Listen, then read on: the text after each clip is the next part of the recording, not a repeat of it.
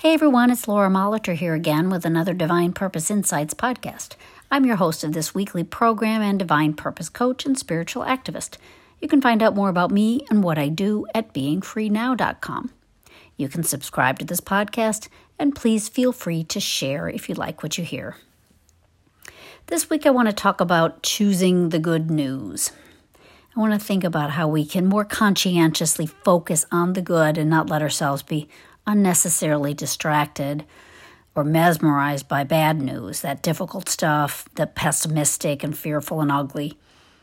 I know I've discussed this positive view before, but I think it's important and I feel it's timely to bring it up again.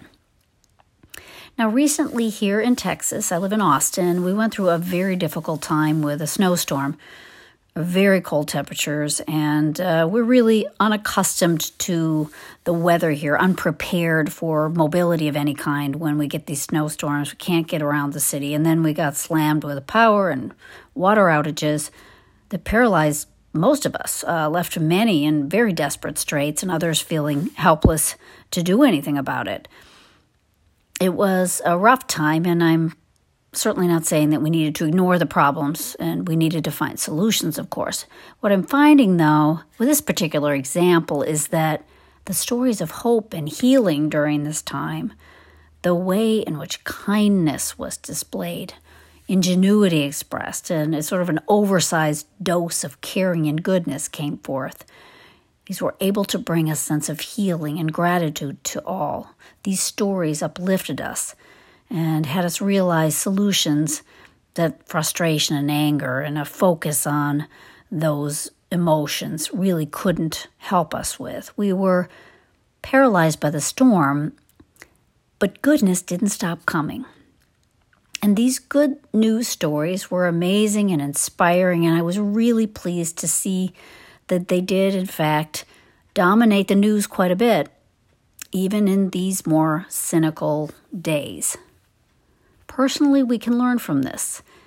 We can make it a point to be alert in the moment to the good news going on, to see the goodness in people, the gifts, the challenges even can bring.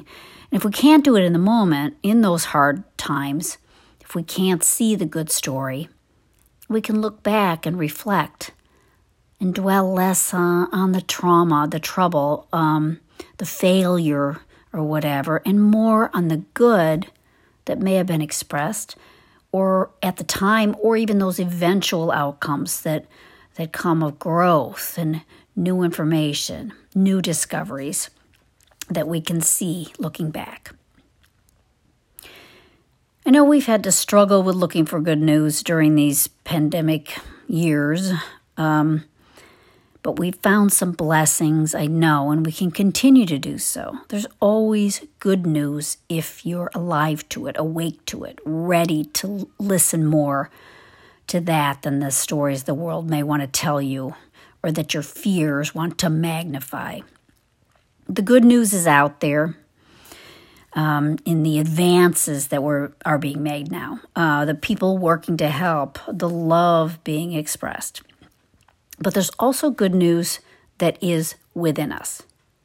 It doesn't come from social media or from the newspaper. It doesn't come from gossip or polling or predictions. It comes from the voice of truth.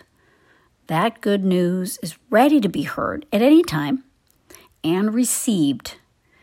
And it can do a lot more than just make us feel a little bit better. It can open us up our whole lives to more honest joy, a sense of progress and healing and renewal.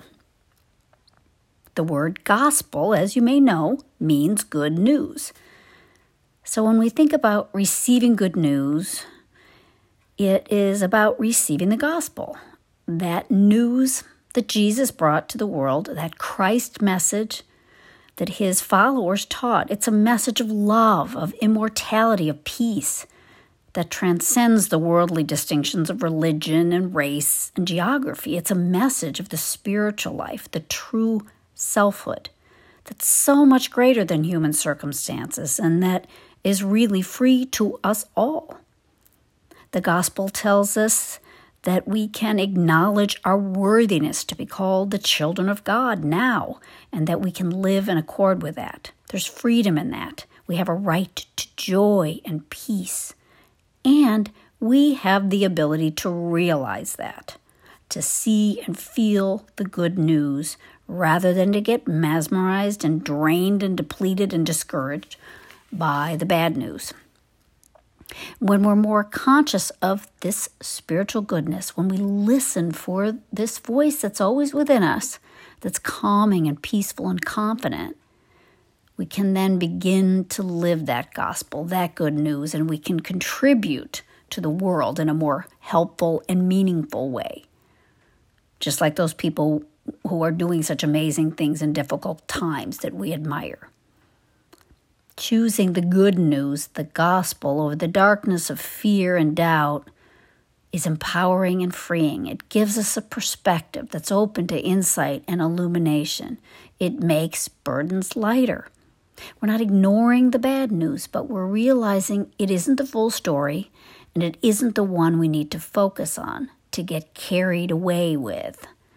The gospel, the Christ message, didn't come because everyone was living in heaven at the time of Jesus. It came because the world needed hope, a light, a glimpse that heaven was not so far off, and that light was here, and that light is within us all. Listen to this wonderful quote from Anne Frank, the always wonderful Anne Frank, the young Jewish girl who wrote a diary during the Holocaust while her family hid for 2 years to escape the Nazis.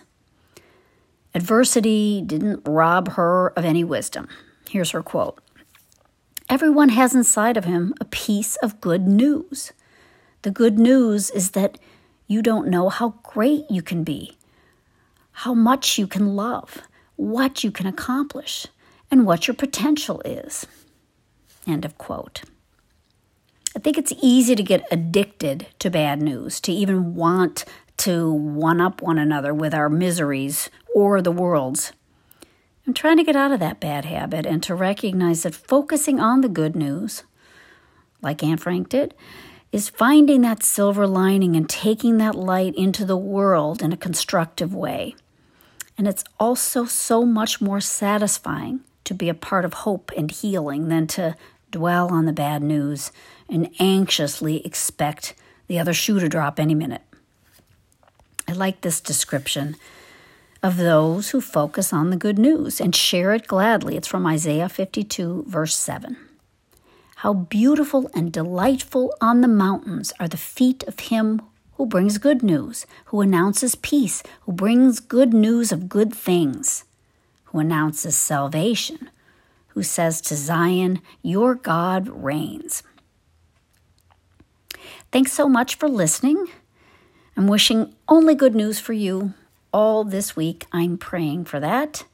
If you have any questions or comments, feel free to reach out to me at lauramolitor@gmail.com. I'd love to hear from you. Have a great weekend, and we'll see you next week.